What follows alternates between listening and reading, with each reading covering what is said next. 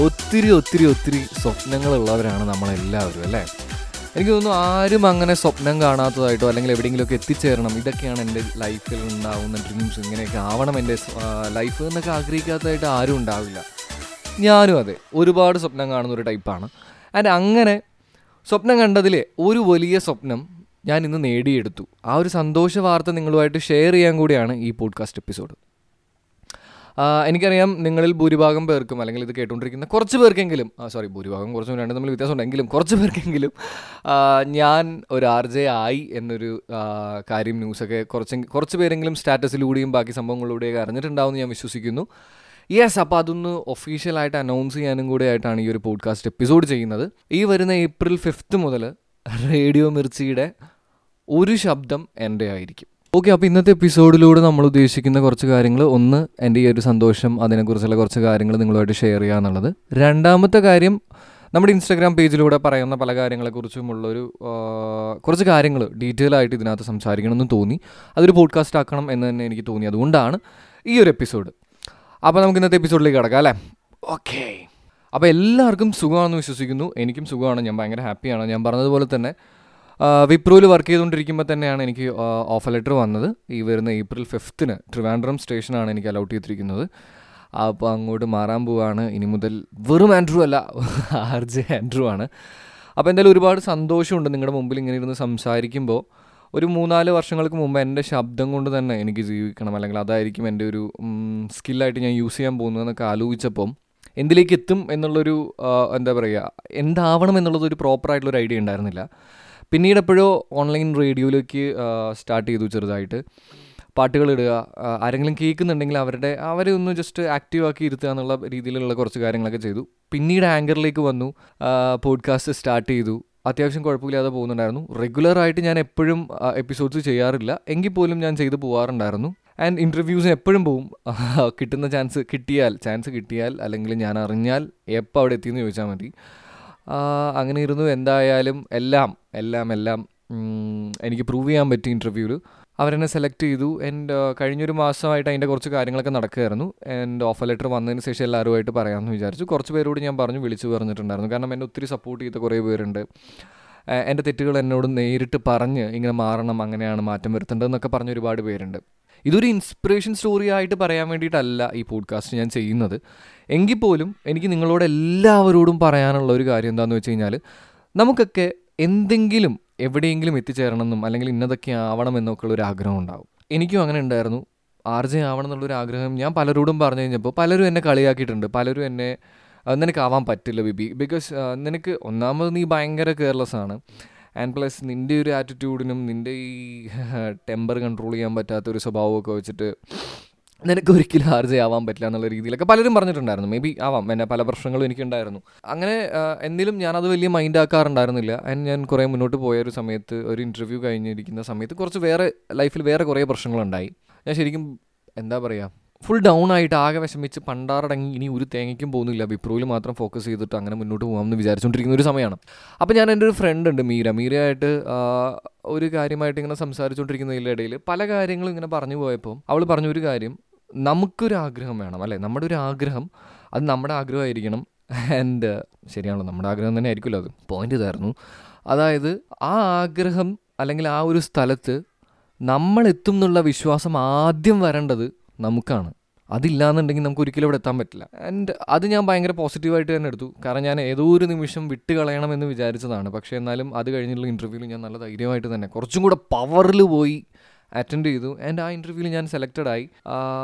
So എനിക്ക് എല്ലാവരോടും പറയാനുള്ളത് എത്ര തവണ നമ്മൾ റിജക്റ്റഡ് ആയാലും ട്രൈ ചെയ്യാൻ ഒരു മൈൻഡ് ഉണ്ടെന്നുണ്ടെങ്കിൽ ഉറപ്പായിട്ട് നിങ്ങൾ ആഗ്രഹിക്കുന്ന ഒരു കാര്യത്തിലേക്ക് നിങ്ങൾക്ക് എത്തിച്ചേരാൻ പറ്റും. അതിനെ എന്നെ ഒരു എക്സാമ്പിളായിട്ട് എടുക്കണമെന്നൊന്നുമില്ല. പക്ഷേ എങ്കിലും ഞാൻ അവിടെ എത്തി. ഞാൻ ഒരുപാട് പ്രാവശ്യം റിജക്റ്റഡ് ആയിട്ടുള്ള ഒരാളാണ്. എങ്കിലും എനിക്ക് അവിടെ എത്താൻ പറ്റി. അതിലൊരു സന്തോഷമുണ്ട്. ആ ഒരു ന്യൂസ് നിങ്ങളിലേക്ക് പറഞ്ഞു തരണം. അല്ലെങ്കിൽ അത് നിങ്ങളുമായിട്ട് ഷെയർ ചെയ്യണമെന്ന് എനിക്ക് തോന്നി. ഓക്കെ ഇനി അടുത്തൊരു വിഷയം നമ്മൾ ഇൻസ്റ്റാഗ്രാമിലൂടെ സംസാരിച്ചുകൊണ്ടിരുന്നപ്പോൾ തന്നെ സ്ത്രീകളുടെ ഫ്രീഡത്തെ പറ്റി നമ്മൾ സംസാരിച്ചു. ദോ അത് സ്ത്രീകളുടെ ഫ്രീഡം എന്നുള്ളതിനേക്കാൾ ഉപരി എന്റെ ക്വസ്റ്റ്യൻ എന്തായിരുന്നു എന്ന് വെച്ച് കഴിഞ്ഞാൽ സെക്ഷൽ റിലേറ്റഡ് ആയിട്ടുള്ള പല കാര്യങ്ങളും പബ്ലിക്കായിട്ട് തുറന്നു പറയാൻ സ്ത്രീകൾക്ക് സാധിക്കുന്നുണ്ടോ എന്നുള്ളതായിരുന്നു എന്റെ ചോദ്യം. അതിന് ഒരുപാട് മിക്സ്ഡ് ആയിട്ടുള്ള റിവ്യൂസ് കിട്ടി. ഐ മീൻ കമൻസും അതേപോലെ ഒപ്പീനിയൻസും ഒക്കെ കിട്ടി. ഒരുപാട് പേര് എന്നെ ഫോണിലൂടെ സംസാരിച്ചപ്പോഴാണെന്നുണ്ടെങ്കിലും അവരുടെ അഭിപ്രായങ്ങൾ പല രീതിയിലുള്ളതാണെന്നുണ്ടെങ്കിലും പറഞ്ഞിട്ടുണ്ടായിരുന്നു. അപ്പോൾ അതിലേക്ക് ഒരു കൺക്ലൂഷൻ അല്ലെങ്കിൽ അതിനെക്കുറിച്ചുള്ള ഒരു കാര്യം പറയണം ഈ ഒരു എപ്പിസോഡിൽ എന്ന് എനിക്ക് തോന്നി.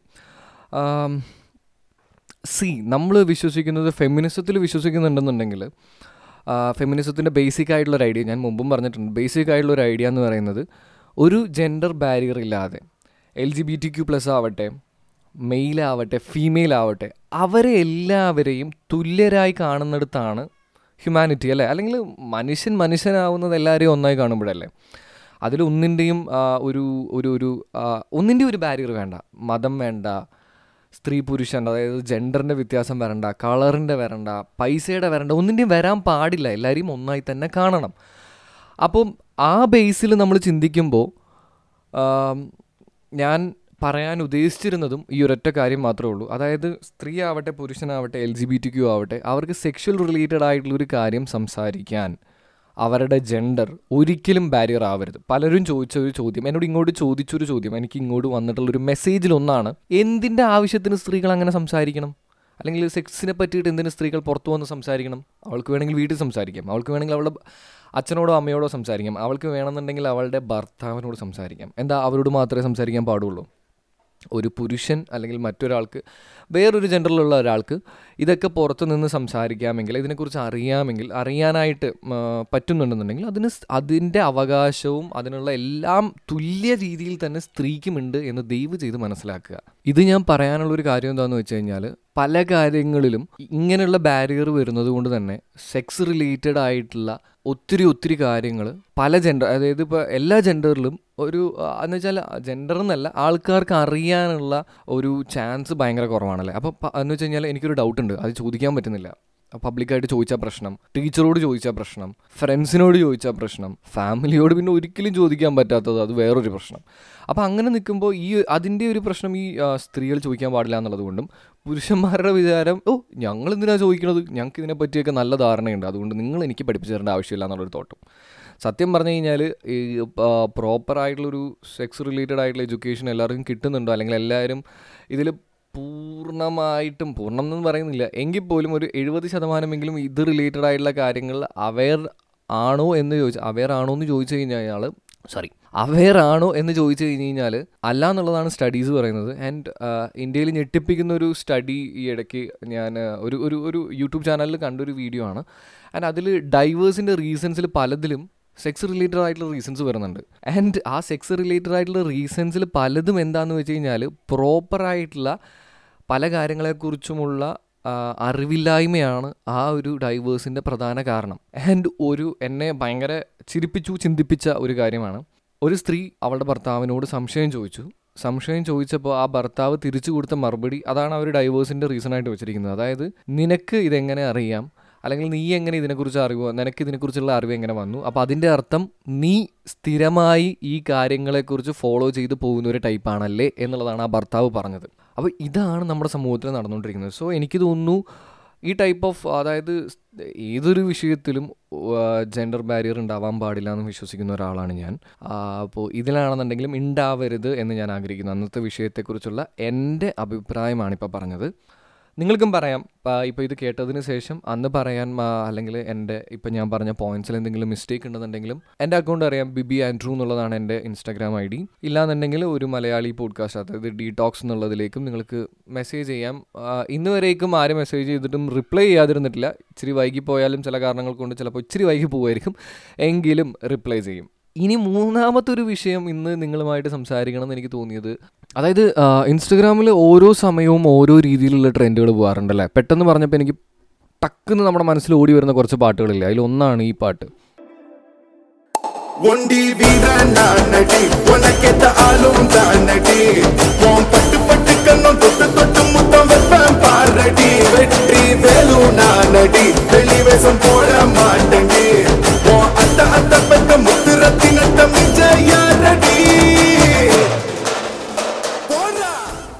കുഴപ്പമൊന്നുമില്ല നല്ല പാട്ടാണല്ലേ? പക്ഷെ എല്ലാ സ്റ്റാറ്റസിലും അത് ഇട്ടിട്ടിട്ട് വരുന്ന സമയത്ത് അതും ആവശ്യമില്ലാത്ത കുറേ സീൻസിലൊക്കെ അതിനകത്ത് അതായത് ആ ആ ഒരു ബാക്ക്ഗ്രൗണ്ട് മ്യൂസിക്കും ആവശ്യമില്ലാത്ത അല്ലെങ്കിൽ മനസ്സിലാക്കാൻ പറ്റാത്ത കുറേ കുറേ കുറേ കുറേ വിഷ്വൽസും ആ സമയം അങ്ങനെ തോ അങ്ങനെ കാണുന്ന ചില സമയങ്ങളിലെങ്കിലും എനിക്ക് തോന്നിയിട്ടുണ്ട്. അതൊരു ഒരു ഒരു ആവശ്യമില്ലാതെ ഒരുപാട് ട്രെൻഡിലേക്ക് പൊക്കോണ്ടിരിക്കുന്നുണ്ടോ ഞാൻ പിന്നീട് ആ പാട്ട് കേട്ടിട്ടുണ്ടായിരുന്നു. വലിയ കുഴപ്പമില്ല എനിക്ക് ഇഷ്ടമായി എന്ന് വെച്ചാൽ ഒരു കിടിലം പാട്ടെന്നല്ല എങ്കിൽ പോലും. യെസ് അപ്പോൾ അങ്ങനെ ഒരുപാട് നമ്മൾ ആവശ്യമില്ലാത്ത സ്ഥലങ്ങളിൽ യൂസ് ചെയ്യുമ്പോൾ ചില സമയത്ത് ചില കാര്യങ്ങൾ ബോറായി തുടങ്ങും അല്ലേ? ഇതൊരു തെറ്റാണെന്നല്ല ഞാൻ പറഞ്ഞതിന്റെ അർത്ഥം. അതുപോലെ തന്നെ അതായത് റീൽസ് എന്നും എപ്പോഴും അതായത് ടിക്ടോക്ക് പോയതിന് ശേഷം പിന്നെ റീൽസ് ഒരു രാജാവായി പോയിക്കൊണ്ടിരിക്കുകയാണ്. അത് വെച്ച് അതിനെ വിറ്റും അതിനെ വലിച്ച് കീറിയും ഒക്കെ ജീവിച്ചു പോകുന്ന കുറേ പേരുണ്ട്. അതോടൊപ്പം തന്നെ ഇപ്പം ഇൻസ്റ്റാഗ്രാമിൽ ട്രെൻഡായി വന്നുകൊണ്ടിരിക്കുന്ന ഒരു കാര്യമാണ് ഇൻഫ്ലുവൻസേഴ്സ് സോ കോൾഡ് ഇൻഫ്ലുവൻസേഴ്സ് തമ്മിലുള്ള ഒരു യുദ്ധം. അതായത് യുദ്ധമെന്ന് ഞാൻ പറയാൻ കാര്യം എന്താണെന്ന് വെച്ച് കഴിഞ്ഞാൽ ഒരു സൈഡിൽ ഇവർ അവരുടെ നെഗറ്റീവ് പറയും അതായത് അവർക്ക് ഒരു ഓപ്പോസിറ്റ് ടീം എങ്ങനെ പോയാലും ഉണ്ടാവുമല്ലോ. അപ്പോൾ ആ ടീം ഇവർക്കും ഇതിന് അതായത് ആരാണോ ഇവരെ കുറ്റം പറയുന്നത് അവരെക്കുറിച്ചുള്ള കുറ്റങ്ങളും കണ്ടുപിടിക്കും. എനിക്ക് തോന്നുന്നു ഞാനിത് ശ്രദ്ധിച്ചു തുടങ്ങിയത് ഡോക്ടർ ക്രോമെൻഡൽ ഫൈവ് ഹൺഡ്രഡ് എന്ന് പറഞ്ഞ വ്യക്തിയെക്കുറിച്ച് ശ്രേയ എന്ന് പറയുന്ന ആൾ അവരുടെ ഇൻസ്റ്റാഗ്രാമിലൂടെ പറഞ്ഞു തുടങ്ങിയപ്പോഴാണ് ഇതൊരു ട്രെൻഡായി സ്റ്റാർട്ട് ചെയ്തത്. എന്റെ എൻ ഞാൻ നോട്ടീസ് ചെയ്ത് തുടങ്ങി കേട്ടോ. അതിന് മുമ്പുണ്ടോ എന്നുള്ളത് എനിക്കറിയില്ല. ആൻഡ് ഇതിന്റെ എല്ലാം അടിസ്ഥാനപരമായിട്ടുള്ള കാര്യം ടോക്സിക് ആയിട്ടുള്ള പല മെസ്സേജുകളും ഫോർവേഡ് ചെയ്യുന്ന അക്കൗണ്ടുകളാണ് ഇത് എന്ന് പറഞ്ഞതും അങ്ങനെയുള്ള പല കാര്യങ്ങളും. അതായത് പല പല പല കാരണങ്ങളുണ്ട്. അതിൽ ഒരു റീസൺ പറഞ്ഞു എന്നുള്ളൂ മെയിനായിട്ട് ഇവർ ഉപയോഗിക്കുന്നത് അവരൊക്കെ ടോക്സിക് ആണ്. പിന്നെ അതുപോലെ തന്നെ ഇവരെ ഫോളോ ചെയ്യുന്നവരെല്ലാം ടോക്സിക് ഫാനാണ് മറ്റവരെ ഫോളോ ചെയ്യുന്നവർ അവരുടെ കൺസെപ്റ്റ് വെച്ച് അവരും ടോക്സിക് ആണ്. അല്ലെങ്കിൽ ഇതൊന്നും അക്സെപ്റ്റ് ചെയ്യാൻ പറ്റാത്ത ഫ്രീ തിങ്കേഴ്സ് അല്ല എന്നുള്ളതാണ്. ഓപ്പൺ മൈൻഡഡ് അല്ല. മനുഷ്യനെ അറിയാത്തവരാണ്. അങ്ങനെ പലതരത്തിലുള്ള കമന്റുകളും കാണുന്നുണ്ട്. എന്തോ നല്ലതാണ്. ചർച്ചകൾ എപ്പോഴും നല്ലതാണ്. നമ്മൾ ഞാൻ എപ്പോഴും പറയാറുണ്ട് സംസാരം മാറ്റത്തിനൊരു കാരണമാവട്ടെ എന്ന് ഉള്ളതൊരു ടാഗ് ലൈനായിട്ട് നമ്മൾ യൂസ് ചെയ്യാറുള്ള ഒരു കാര്യമാണ്. പക്ഷേ എപ്പോഴും ഞാൻ കീപ്പ് ചെയ്യാൻ ഉദ്ദേശിക്കുന്നതും അല്ലെങ്കിൽ ആഗ്രഹിക്കുന്നതുമായിട്ടുള്ളൊരു കാര്യം എന്താണെന്ന് വെച്ച് കഴിഞ്ഞാൽ എപ്പോഴും ഹെൽത്തി ആയിട്ടുള്ളൊരു ഡിബേറ്റ് ആയിരിക്കും നല്ലതല്ലേ ഓരോരുത്തരെയും അടിച്ച് താഴ്ത്തുന്ന രീതിയിലുള്ള അല്ലെങ്കിൽ ഒരാളുടെ ക്യാരക്ടറിനെ മുഴുവൻ വലിച്ചു കീറുന്ന രീതിയിലുള്ള ഒരു സംഭവത്തിലേക്ക് പോകാന്ന് പറഞ്ഞു കഴിഞ്ഞാൽ അതിൽ കുറച്ച് പേഴ്സണൽ ആയിട്ടുള്ള എന്തെങ്കിലും ഉണ്ടോ എന്ന് അറിയാതെ നമുക്ക് തോന്നിപ്പോവും. എന്നിരുന്നാലും ഈ ഒരു വിഷയത്തെക്കുറിച്ചുള്ള എന്റെ പേഴ്സണൽ അഭിപ്രായം എന്താണെന്ന് വെച്ച് കഴിഞ്ഞാൽ അതായത് ഡോക്ടർ ക്രോമെൻഡൽ ഫൈവ് ഹൺഡ്രഡ് അതുപോലെ ശ്രേയ മല്ലു അനലിസ്റ്റ് പിന്നെ പിന്നെ ആരൊക്കെയുള്ളത് ഡോക്ടർ ഡ്രേക്ക് അതുപോലെ വല്ലാത്ത പഹയൻ വല്ലാത്ത പഹയൻ അങ്ങനെ കുറേ പേര് ടി ജെ ഒരുപാട് ഒരുപാട് ഒരുപാട്. ഞാൻ ഇവരുടെ എല്ലാവരുടെയും അക്കൗണ്ട്സ് ഫോളോ ചെയ്യാറുണ്ട്. ഇവർ പറയുന്ന വീഡിയോസ് ഞാൻ കാണാറുണ്ട്. ചിലത് ലൈക്ക് ചെയ്യാറുണ്ട്. എല്ലാം ഞാൻ ലൈക്ക് ചെയ്യട്ടോ ഞാൻ എന്നെ സംബന്ധിച്ചിടത്തോളം ഞാൻ വിശ്വസിക്കുന്നത് ഏതൊരു കാര്യവും അവർ ചെയ്യുമ്പോൾ അത് അവരുടെ ഒരു ആർട്ടായിട്ട് കാണാൻ ഞാൻ ആഗ്രഹിക്കാറുണ്ട്. കാരണം അവർ അതിനു വേണ്ടി എഫേർട്ട് എടുക്കുന്നുണ്ട്. അതിനുവേണ്ടി കുറേ വർക്ക് ചെയ്തിട്ടാണ് ഈ കാര്യങ്ങളൊക്കെ ചെയ്യുന്നത്. സോ അത് ഞാൻ റെസ്പെക്റ്റ് ചെയ്യുന്നു. പക്ഷേ അതിലെ ശരി തെറ്റുകൾ ഞാൻ എന്റെ ബോധം ബുദ്ധി ഒക്കെ ഉപയോഗിച്ചാണ് സെലക്ട് ചെയ്യുക. അവിടെയാണ് ഞാൻ എന്റെ അഭിപ്രായം പറയാനും ആഗ്രഹിക്കുന്നത്. ഏതൊരു വിഷയവും കണ്ടതുകൊണ്ടോ കേട്ടതുകൊണ്ടോ മാത്രം നിങ്ങളൊന്നും ആവുന്നില്ല. അതിൽ ശരി തെറ്റുകൾ മനസ്സിലാക്കുക. മനസ്സിലാക്കാനുള്ള ബോധം നിങ്ങൾക്ക് ഉണ്ട്. അത് വെച്ച് നിങ്ങൾ ഉപയോഗിക്കുക. ദയവ് ചെയ്ത് അതനുസരിച്ച് ചെയ്യുക.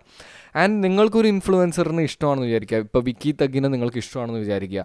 അങ്ങനെ വിക്കി തഗിന് ഇഷ്ടമുണ്ട് എന്ന് പറയുന്നത് കൊണ്ട് മാത്രം വിക്കി പറയുന്നത് എല്ലാം ശരിയാണ് എന്നെവിടെയും പറയുന്നില്ല. അല്ലെങ്കിൽ അത് പുള്ളി പോലും പറയുന്നുണ്ടെന്ന് എനിക്ക് തോന്നുന്നില്ല. സോ പുള്ളി മനുഷ്യനാണ്. പുള്ളി പറയുന്നിടത്തും തെറ്റുവരാം എന്നുള്ള ബോധ്യം ഈ എന്ത് വിഷയത്തെക്കുറിച്ചും നിങ്ങൾ ഇഷ്ടപ്പെടുന്ന ഒരാൾ അല്ലെങ്കിൽ നിങ്ങൾ ഫോളോ ചെയ്യുന്ന ഒരാൾ ചെയ്യുമ്പോൾ ശരിയാണ് എന്ന് വാശി പിടിക്കരുത്. അതിലെ ശരി തെറ്റുകൾ മനസ്സിലാക്കുക കണ്ടുപിടിക്കുക അതിനനുസരിച്ചുള്ള മാറ്റങ്ങൾ നിങ്ങൾ നിങ്ങളുടെ ലൈഫിൽ കൊണ്ടുവരിക.